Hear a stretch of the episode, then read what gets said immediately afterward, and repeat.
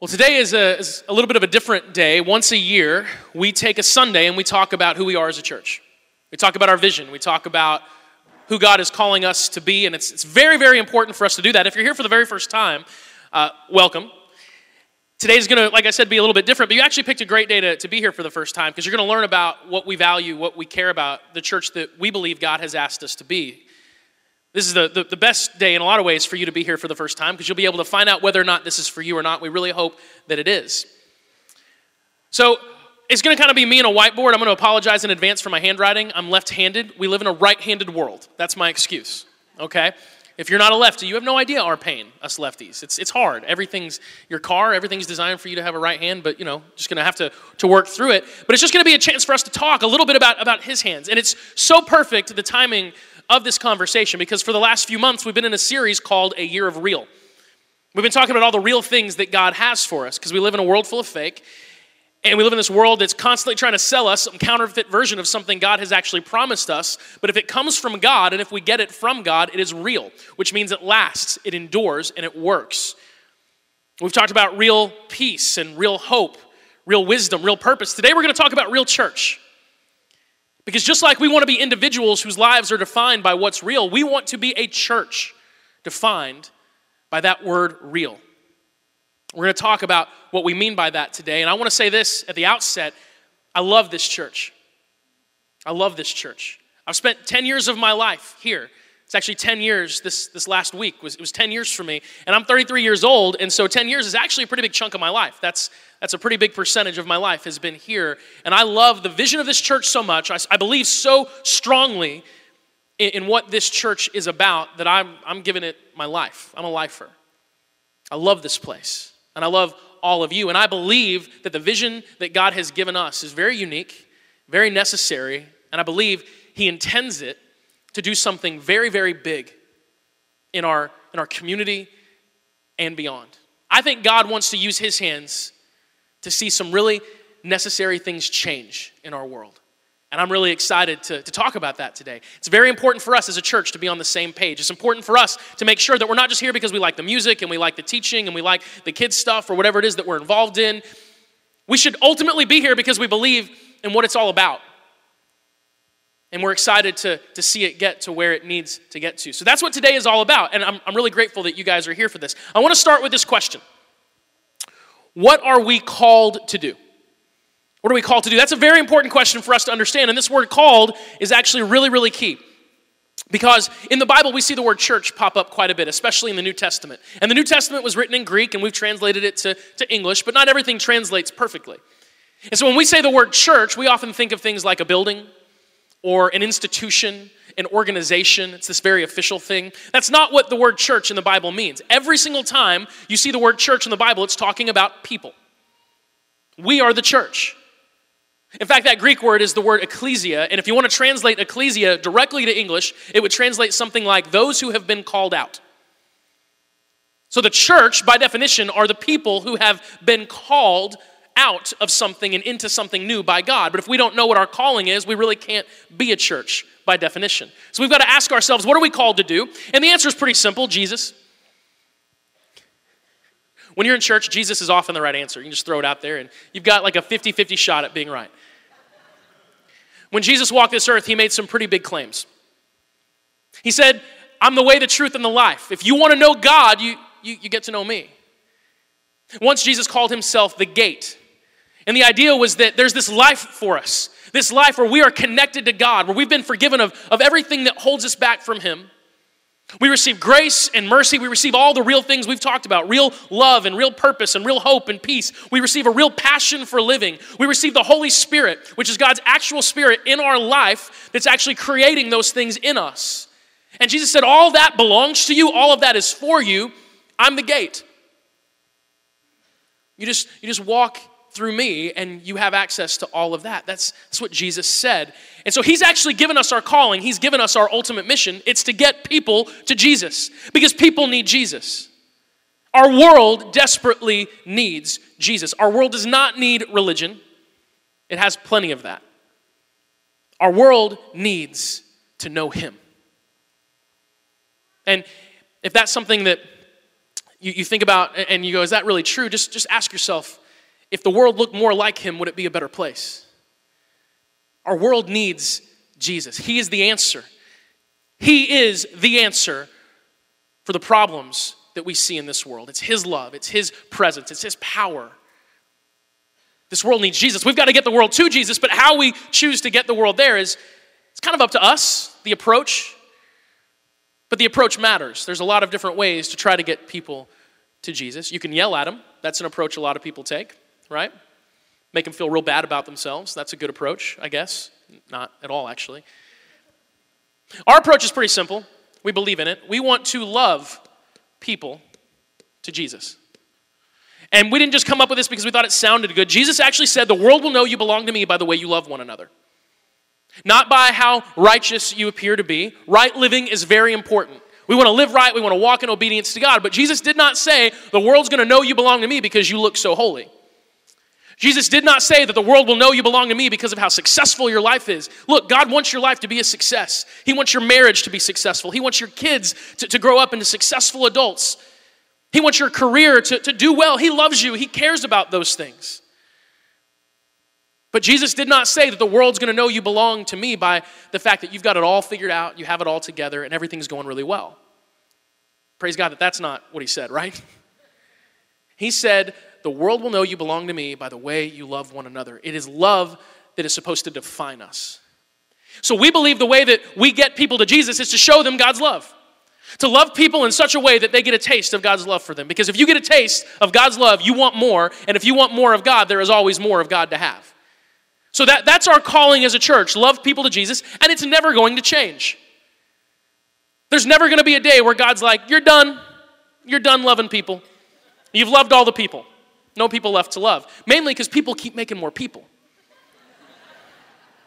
And so, just when we think we're done, oh no, here's another person that needs loved. No, no, this will never change. We will always love people to Jesus. That is the mission God has given us. But we're always asking God to refine that for us, to help to help make it more clear. Because the more clear we are about how we do this, the more aggressive we can be doing it. And so we've had some, some things that have come up over the years, some things that we've said a lot, some things that you've seen on screens and, and things like that to help us categorize and, and remember what our calling is so that we can go out and actually do it. Like get, grow, give love. That's something that you've probably seen a lot. We've got t shirts with that on it. Get, grow, give love. We want people to get God's love. We want them to grow in His love. We want them to give that love away. Because if people can get, grow, and give the love of God, we're going to see people loved to Jesus left and right.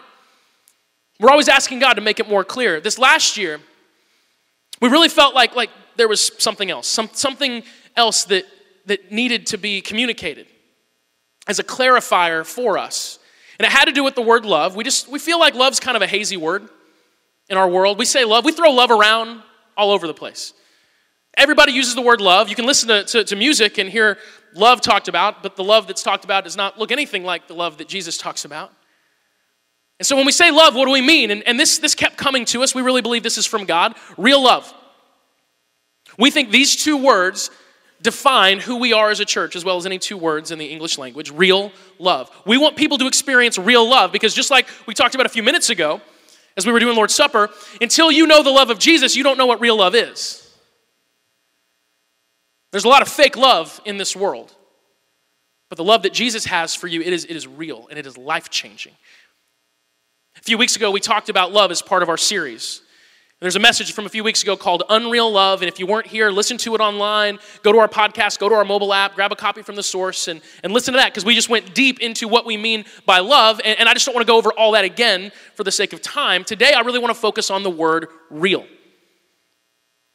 and how important that word is to us, and how if we can be a church that is defined by love and by that word real, we can change the world. All right, agree or disagree with this statement? People want what's real. I, I, agree with that, right? I mean, I wrote it, so hopefully I would. But, but do you agree with that? People crave something real. You ever have an experience where you, uh, you think you have the real version of something, but then you actually get the real version and your eyes are opened and you're like, wow, this is, this is what this is meant to be. This is so good. Anybody a big fan of 80s music? That's about the response I, I expected. I, lo- I love 80s music. I was born in 1983, and, and I listened to a lot of music as a, as a young kid. I was really into music at a very, very young age. I still say that Kenny Loggins' Danger Zone, the theme to Top Gun, is the best song ever written, ever performed, ever recorded. It's just, it's appropriate for so many things in life. It just is. Danger Zone. Listen to it later. If you've never heard it before, you haven't lived. You haven't, you, just like I'm talking, you haven't heard music until you've heard Kenny Loggins' Danger Zone. As a little kid, I loved, I loved music, and my favorite music was rock and roll. My favorite band was Bon Jovi. And so, I, I don't actually remember this, but my mom has told this story so many times throughout my life that I, I, believe her. When I was three years old, I had to have tubes put in my ears. I had a lot of, of ear problems, and, and some of you have probably had that experience. And so I went to a doctor, and they had to put these headphones on me, and I had a microphone and I guess there were beeps and little noises that they would make, and I was supposed to say what I heard so they could kind of gauge where my hearing was. My mom said I walked into this room and I saw the microphone, and at three years old, I walked right up to it and I went, Shot through the heart! And I just like started going into Bon Jovi. I loved Bon Jovi. I, I remember the music videos for, for those, those songs. I, I, I remember like living on a prayer. Can you picture that music video? If you can't picture it, just Bon Jovi, it starts with the band walking toward camera, but they're only backlit, right? And they just look so cool, and their hair's just, it's just there. And they're wearing like matching denim jackets and jeans with bright yellow and pink tank tops that are like shredded on purpose. And they just, it's just the, the exact picture of masculinity, right? 80s hair bands. I, I, loved, I loved, I just loved hair bands in the 80s. As a little kid, I didn't know that that's what they were. I just I thought that was rock and roll. A few years ago, I was watching this documentary on, on music in the, in the 90s. And it's always fun to watch documentaries of decades you've been part of. They have some of those on, on Netflix and places like that. It just makes you nostalgic. And Dee Snider, who was the lead singer of Twisted Sister, was being interviewed. And he was, uh, someone just got really excited. and we just went, yes, Twisted Sister. They only really had a song. We're not going to take it. No, we're not going to take it anymore. That's it's Twisted Sister. It's okay. You don't have to pretend like, like you don't listen to good music, okay, in church. It's all right. It's all good. Even though I think Twisted Sister is not that good. But whatever. So, they're, they're no poison. I'll say that. They're no poison. Don't even get me started on Stryper or Europe or any of those other bands. I mean, it's just, come on. They're definitely no Kenny Loggins. But anyway, Dee Snider, he's talking about, about the end of the hair bands. The moment that it all just sort of went away. Because it actually happened in an instant. Literally, like one moment happened, and hair bands went from being the coolest thing in rock and roll to completely and totally obsolete. And that thing was called Nirvana. And so, if, uh, if you're my age or a little bit older, you're probably familiar with Nirvana. And Nirvana launched this whole new kind of rock and roll. It was, it was grunge rock. And it was the antithesis of everything that hair bands were about. Because hair bands were about the costumes and the makeup and the, the hair. And their shows were these spectacles. If you went to a, a hair band show, I mean, it was like lights and pyrotechnics and guys being lowered on wires while they were playing guitars. It was just over the top. It was a show. And, Nirvana and this whole grunge rock thing, it was like, yeah, none of that it was just sort of raw. And people saw that and they perceived that as being real. They went, oh, that, that's genuine. I'm not saying it was, was healthy or, or good necessarily, but they were like, that's genuine. And all of a sudden, when they saw that genuine thing, they, they looked at the hair bands and they were like, no, no, your day is done. And it was. Because people crave something real. I'm not saying we want to be the nirvana of churches. I'm just saying we don't want to be the hairband of churches, okay? No, people crave something real, so much so that when they see something real and they recognize that it is real, they cannot stomach fake anymore. See, Jesus is real. He is as real as it gets, not just in his existence, who he is. If you were to describe Jesus, words like sincere, honest, open, transparent, vulnerable. Those would be the words that, that you would use, on top of words like powerful and compassionate. Jesus was real, so much so that real people living real life, dealing with real problems, loved Jesus. They couldn't, they couldn't get enough of Jesus. It was the real people, the everyday people of his day, that could not couldn't spend enough time with him. They loved him. It was the, the religious people, the, the people who were really good at faking it. They couldn't stand Jesus. Because that's what religion tells us to do fake it. Wash the outside. Don't worry about the inside. That's not important. It was the fake that hated Jesus, but, but real people loved him because Jesus was and is real. And so here's the, the irony of the situation. We live in a world that craves something real. Our world hungers for something real because we're sick of being lied to, being marketed to, being sold to. It happens all over the place in every sphere of life. We want something that's real, and Jesus is as real as anything. He is the most real person that has ever lived, and so our world actually craves Jesus. Our world may not realize that, but we live in a world that desperately wants Jesus without knowing it. And our calling is to, to give people what they actually already want. They want something real. But there's this disconnect.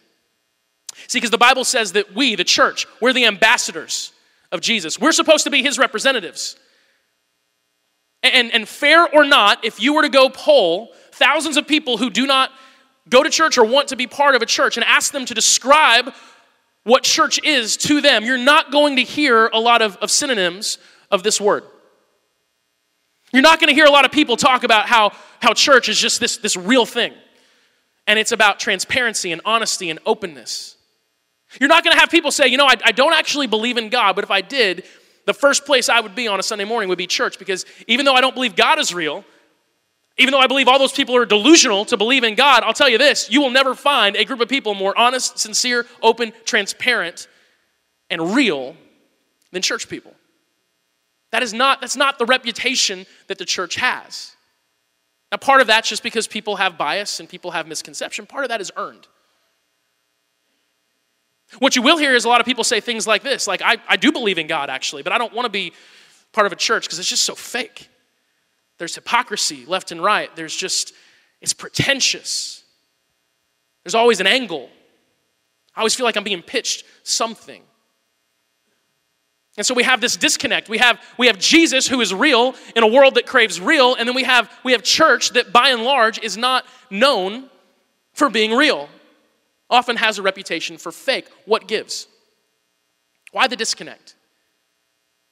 And, and look, we, we could talk for hours about this. We could talk about church history. We could go into thousands of years of, of events that have happened that have allowed religion to seep in, that have allowed religion to kind of get its hold and have its effect. We really don't have time for that. What I, I want to talk about is just one simple fact, something that I really believe, and this is my opinion. I could be wrong. I often am, but I, I really do believe this, and I think, I think it holds up. Churches, by and large, and, and let me say this too. I'm not talking about all churches. I'm not, I'm not talking about specific churches. I love churches. God loves the church. He loves the church even when the church messes up. Just like we love our kids, even when our kids get off track, that doesn't change the fact that we love them. God loves the church. He has not changed his mind after 2,000 years and said, you know what, the, the church is no longer my ambassador. Even through our mistakes, he loves the church. But as the church, which is all of us, we are the church. I just believe that we should look like Jesus. I think it's really simple. If, if church just looked like Jesus, the world would change. And so the, the truth is, the church as a whole just doesn't value being real very much. Transparency is not a priority.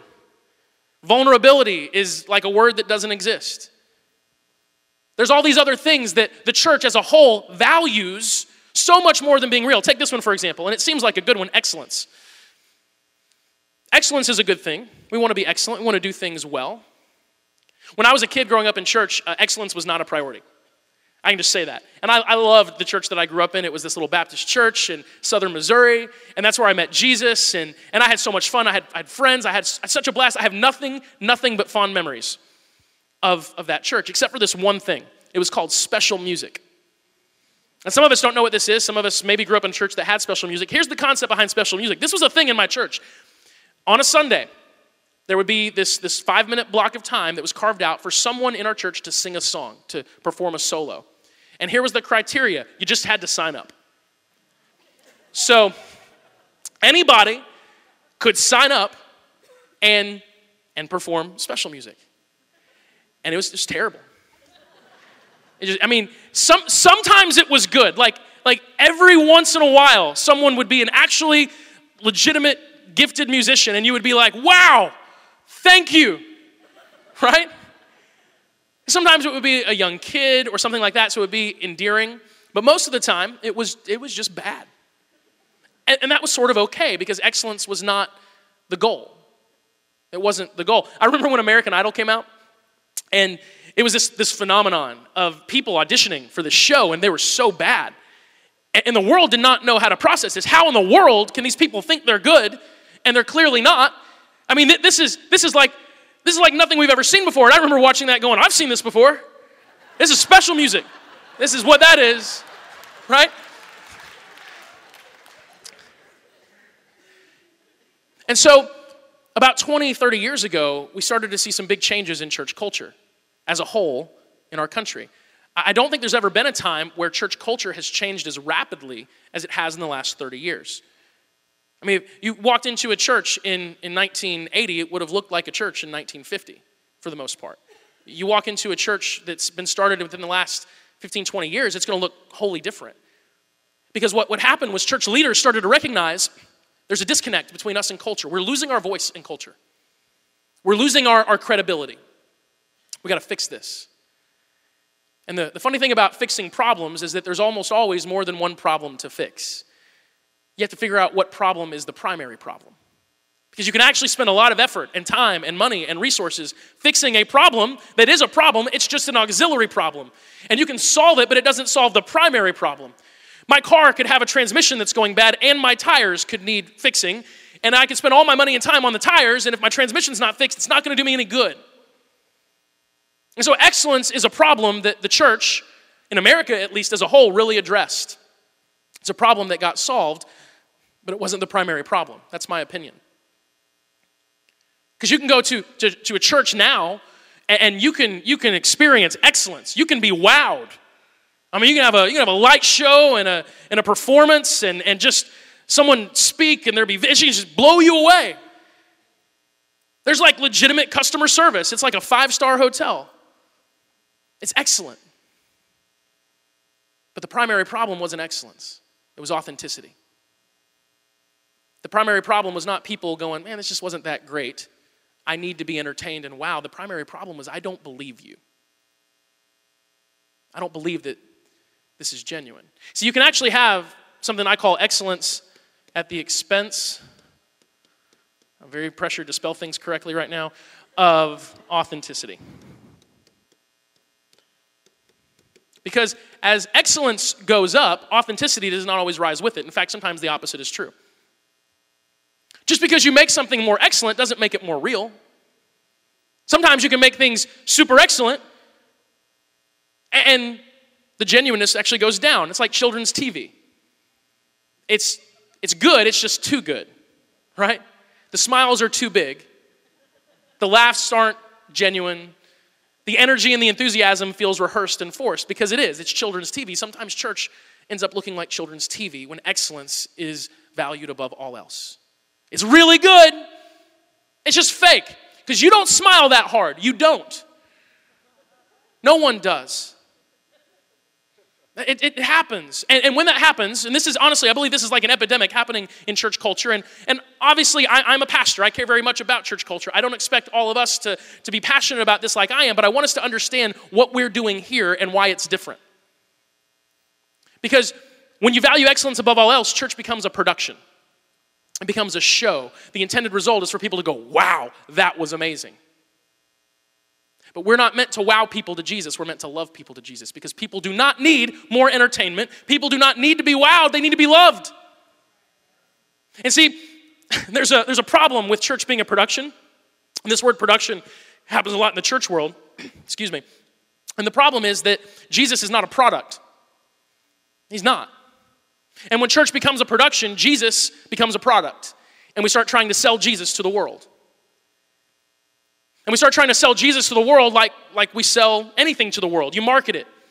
You've got to, you got to make sure that it, it, it's, it's been approved, that its image is right. You start caring about things like branding and image management, things that Jesus cared about not at all. Like, he cared zero about things like that. His image, he didn't care about it at all. But when you treat Jesus like a product, when you make this big production out of church, that's what you care about. You start selling Jesus. And, it's like it's like a focus group has happened. And some people sat down with Jesus and said, Hey, Jesus, we think, we think you're actually pretty awesome. And we think it, with a few tweaks to your image, we can, we can really connect you with culture. I mean, we, we really think, number one, Jesus, you got a beard and kind of long hair. That's actually in right now. That's good. Okay? So, so you, you, you look cool. And, you know, Jesus, you said some really amazing things. You said some things that everybody likes. Everybody likes the stuff you said about love. Everybody loves that kind of stuff. You said some things that, that just work perfectly on motivational posters in a principal's office. And so we really want to highlight those things that you said. Now, at the same time, Jesus, you said some stuff that's not, it's just not a fit for the world we live in. I mean, you, you, you said some pretty intense things. And so, you know, we're just going to downplay that a little bit. I mean, people want to discover it for themselves, that we're not going to take it out of the Bible. We're just not going to talk about it on a Sunday morning. It's kind of controversial, Jesus. And people don't, don't like to have their, their feathers ruffled. And Jesus, the miraculous stuff that you did and all the stuff you said about the Holy Spirit and the Holy Spirit being in us and, and working in us and miracles happening around us because uh, of God's power in us, that's just weird, Jesus. People think that's weird. And so let's just sort of, let's just kind of amputate the whole Holy Spirit stuff from the equation. Um, it's just not, it's not as crucial, maybe, as, as some other things are. And, and this happens. This, this happens. Jesus gets treated like a product when church is a production, and so the world is sold Jesus, but it's not the real Jesus. Because I'll be honest, Jesus is kind of difficult. He says things that make you go, Well, I don't know what to do with that. Sometimes Jesus says things that they just they tick me off. There are, there, there are things that Jesus said in the Bible that I wish he had not said. Because if he hadn't said those things, I could just, I, I wouldn't have to struggle. I wouldn't have to wrestle with those, those types of, of frustrations that I wrestle with. And the whole miraculous stuff, the spiritual stuff, Jesus talked about that at length. Jesus talked about the Holy Spirit as practically as he talked about anything else that he said. He said that if, if you know me, you will have the Holy Spirit. He will be in you. He will do more through you than you've even seen me done, but, but seen me do. And the thing is, you can go to a lot of, of productions on Sunday mornings in our country and you don't hear a word about the Holy Spirit because people think it's too weird. Holy Spirit's God. And, and I don't want a fake Jesus. I don't need a fake Jesus. Because, because fake Jesus is, is like a nice addition to your life. He's like a cup holder in your car. Like a cup holder is great. I love my cup holder, I use it often. It's nice. But when my life is falling apart, my cup holder is useless to me. And the world does not need a fake Jesus, a diminished Jesus. The world needs a real Jesus, the real Jesus. And that can only happen when the church, the ambassador of Jesus to the world, is real. See, when people experience the real Jesus, things happen. There was a woman in the Bible, a woman at a well, and she was a woman of ill repute. Her life did not match the way God would have us live life, and she was ashamed about it. She was embarrassed about it, so she hid it. And one day she had an encounter with the real Jesus, and he loved her. In fact, she is the first person that Jesus ever says the words, I'm the Messiah to. She's the first person that he shared that secret with. And in one conversation with the real Jesus, she starts going around to her hometown telling everybody about her life. She says, Guys, he knew everything about my life. And instead of hiding her issues, she's actually talking about them because now they, they've, been, they've been changed. Because Jesus has, has entered her life, and instead of being ashamed of her past, now she's saying, Hey, he loved me anyway, in spite of all this stuff. There was a man named Zacchaeus, and he was a criminal. He stole from people. And, and he had one moment with Jesus, one dinner conversation with Jesus, and he became the most generous person that anyone had ever encountered. The real Jesus changes you. The real Jesus changes everything he comes into contact with. That's why this 30 year old carpenter, with no advanced education and no political power whatsoever, lived a life in a, a small part of the world 2,000 years ago, and we named time after him. Because the real Jesus changes things. And our world needs the real Jesus, not some product. We've got to be real. Because we live in a world of fake, and the last thing the world needs is something else that's fake, something else that's rehearsed, something else that's. The world doesn't need to be sold anything else. Our world is hungry for something real. And I just want you to think what would happen if church was the realest experience people could have? What, what would happen if, when people walked through the doors of a church, they experienced a level of, of genuineness and authenticity and honesty and openness and transparency that, that they had never seen in the world? How many barriers would that remove between, between people and Jesus? What would it be like if people walked into church and realized, I don't have to hide my stuff?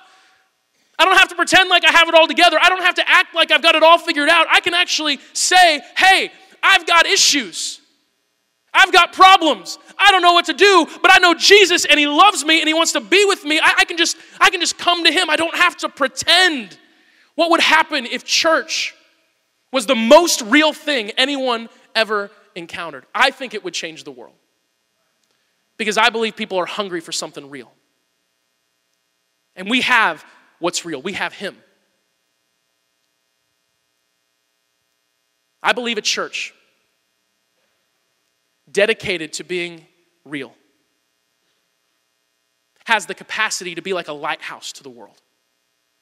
Like, like a lighthouse to people outside the church saying, look, you, you, can, you can come as you are, and you will be loved, and you'll be helped, and you'll be changed, transformed by the love and the power of Jesus Christ. And I believe a church defined by the word real can actually be a lighthouse to the church in America as well. Because the church in America is afraid to be real. I'm a pastor, and I sort of stumbled into this role. This was not the plan. And so I'm kind of playing catch up. Uh, it was God's plan, it wasn't mine. My plans aren't that good.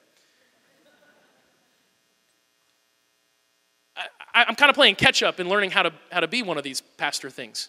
Um, and so, so I'm often, you know, reading stuff and, and just finding whatever I can to, to help me be better at this. And I came across a really interesting poll about three months ago. And it was a poll of pastors who, who deal with issues like, you know, people do. And, uh, and the question was, does your church know about your struggles? And the answer was overwhelmingly no. I mean, come on. We're the life experts. We're the ones that have it all together, right? We're the ones that you're supposed to look at and go, wow, wow, wow. How can I be like them? No, the, the church doesn't know about our issues. And then the question was if your church found out about your struggles, would it be a good thing or a bad thing for your church? Not for you, but for your church. And overwhelmingly bad. They don't need to know this stuff. This, this wouldn't help. Because, see, that they don't think people care about what's real. They just they need to believe a lie, right? That's the idea. They need to believe that everything's good. I love this family. You guys are my family, and I love that I don't have to stand up here and pretend in front of you. Thank you, by the way. Thank you for, for the gift of me not having to fake it and having to act like I have it all together because I don't. And if you're looking for a life expert, this is not your church. I am not a life expert. I'm, I'm still figuring out my life. I, I definitely don't have yours figured out. I, have got to get mine on track. Because of, of the culture here, because we are a church that, that values being real, I've been able to be real with you guys about things that most pastors would, would literally not even be able to contemplate talking about. Like, if you've been here for long, and maybe you haven't been here for long, so um, you know that I, I had a 10 plus year long addiction to pornography. Woohoo. Um, I just have to do awkward things when I say that because I don't know what to do. So that's why I said woohoo.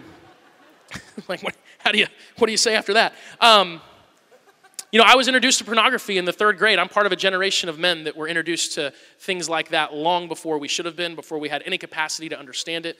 And, and, that's why pornography has such a huge grip on so many men in our country because no one ever sat us down and said, hey, if this happens, here's how you respond to it. We were just exposed to it, and it, it woke something up inside of us that didn't need to be awake yet, and we didn't know how to process it. That's what happened to me. So I was in the third grade when I was exposed to it, and, and it just grew into a full blown addiction until my mid 20s. God is so good. I've been able to walk in recovery for the last seven years. It's awesome.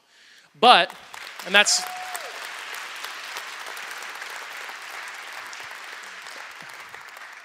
I hope you're clapping for yourself because I couldn't have done that if I wasn't part of a church where I could actually have the ability to say, I need some help. I wasn't in this role yet, but I was part of this church, and, and I was actually here given the courage to go, I, I have a problem. And hiding it has not worked. And whenever I've talked about that, there have been a few people who have said, you know, you shouldn't do that and whatever, and I just ignore those people. I'm good at ignoring people. Um, the, uh, I'm some, hey, okay. That sounded rude. but sometimes, just the stories I could tell, weird things. Like, we had a person, okay, this is an aside, and you guys, I know what time it is, I'm sorry. But um, the, uh, we had a person one time that not that long ago that put, and if this is you, by the way, I'm so sorry that I'm calling you out. I don't know your name. You didn't put your name, so whatever. But uh, they put, I hate baptism Sundays.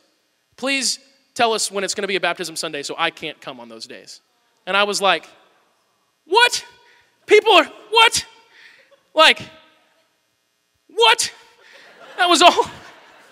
And so some comments you just ignore. But uh, where was I going with that? Wow. This is probably a moment that I'll look back on one day and be like, yeah, don't do that. But uh, that's okay. We're all, we're all in process. this church is a church that has, has let me be real. I didn't know how to be real until I was here. I knew how to fake it, I was good at that. But, but this is a church where when I, when I share about things like that, that's where I was going with this. When I share about things like that, while there might be a few comments that I just have to ignore, overwhelmingly it's people saying, Thank you because we all need to, to be reminded that we have permission to struggle. Because that's real life. And our world needs what's real, because fake doesn't work. I, I believe the vision of being a real church has the capacity to give courage to churches everywhere so the churches everywhere can go, hey, you mean we don't have to fake it? We don't have to invest all this time and energy and money into to marketing and branding and bumper stickers and billboards and, and, and we don't have to have a pastor that looks like a model and dresses 20 years younger than he actually is. You mean we can actually just be honest and real? And, and the world's gonna go, yes to that? Yes, because the world's hungry for something real. Stop faking it. You don't have to. Jesus has freed us from the need to fake it. Let's be real. I just, I believe that.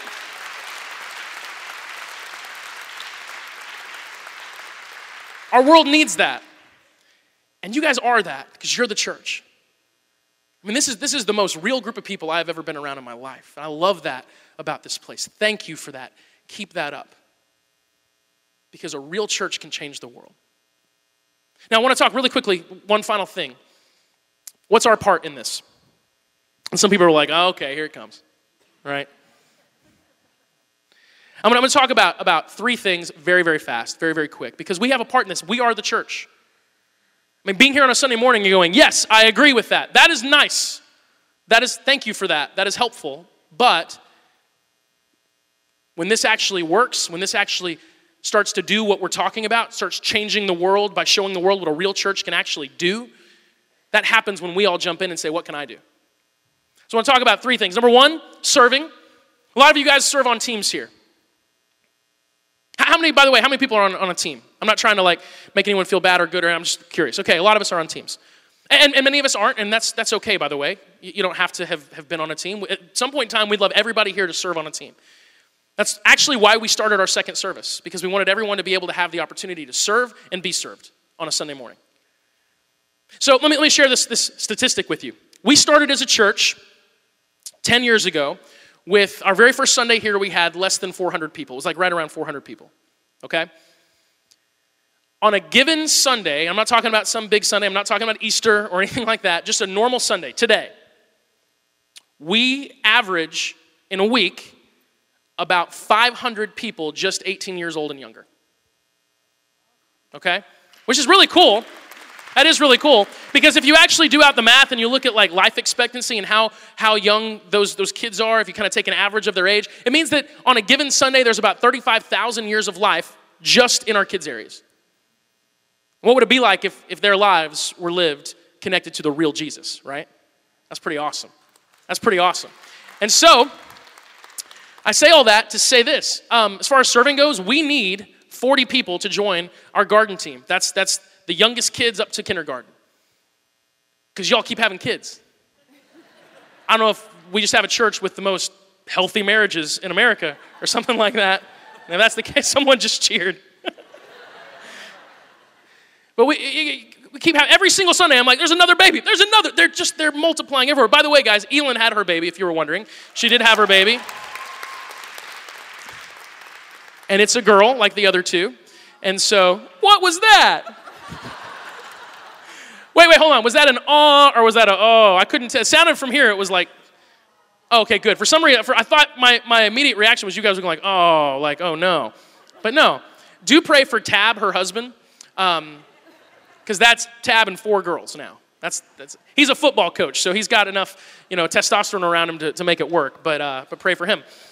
So we keep having babies. There are actually 800 4 through 11 year olds that are part of our church, because not everybody comes every Sunday. Last year alone, we got to invest in 1,800 people, 18 and, and under.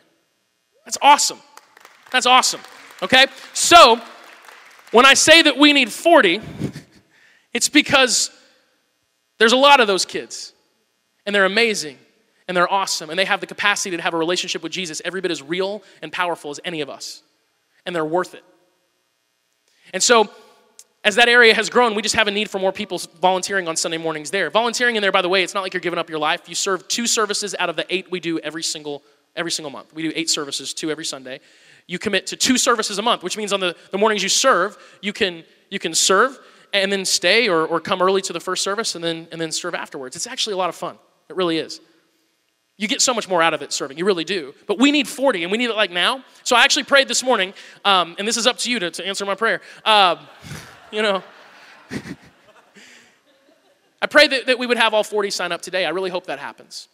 By the way, if you're married, you and your, your spouse, you know, so if you want to nudge that person right now, just 20 couples would solve that. And, and that would, not only would that bless those kids, it would bless those volunteers, those of you who, who serve in that area. It's, it's, it's, it's not easy, but it's awesome. And thank you for that. It would bless those people. And you, you actually get the chance to be part of these kids' first encounters with Jesus. The first moments where it clicks for them and they go, oh, he loves me and he's real and I can, you get to be part of that. That's awesome. So the Connect Desk, that's where you go. So let's let's serve. If we believe in the vision here, let's serve and be part of it. We have a ton of other teams, by the way. It's not just that one. You can serve in a lot of places, but that's a need that we have. You know, giving, everyone's favorite subject in church. Um, if you're new if, or, or relatively new, here's how giving works here. We trust God to speak to you and tell you what to do. We trust you to listen and respond. That's it. We, we don't do giving campaigns. And if you've been part of a church before, you might know what a giving campaign is. It's every year. Uh, there's a really, really well marketed uh, push for you to give.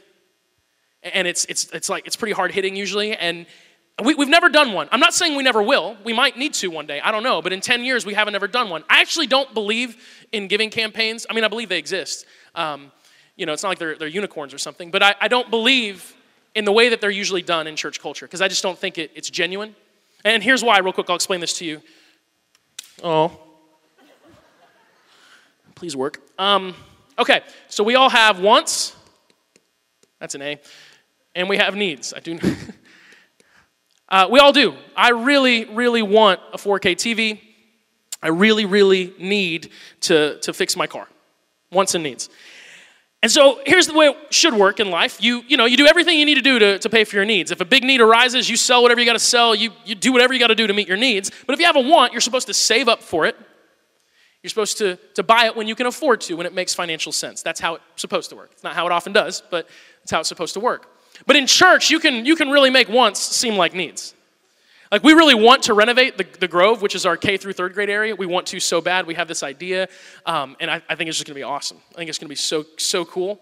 It's a want, though, because the Grove is, is amazing.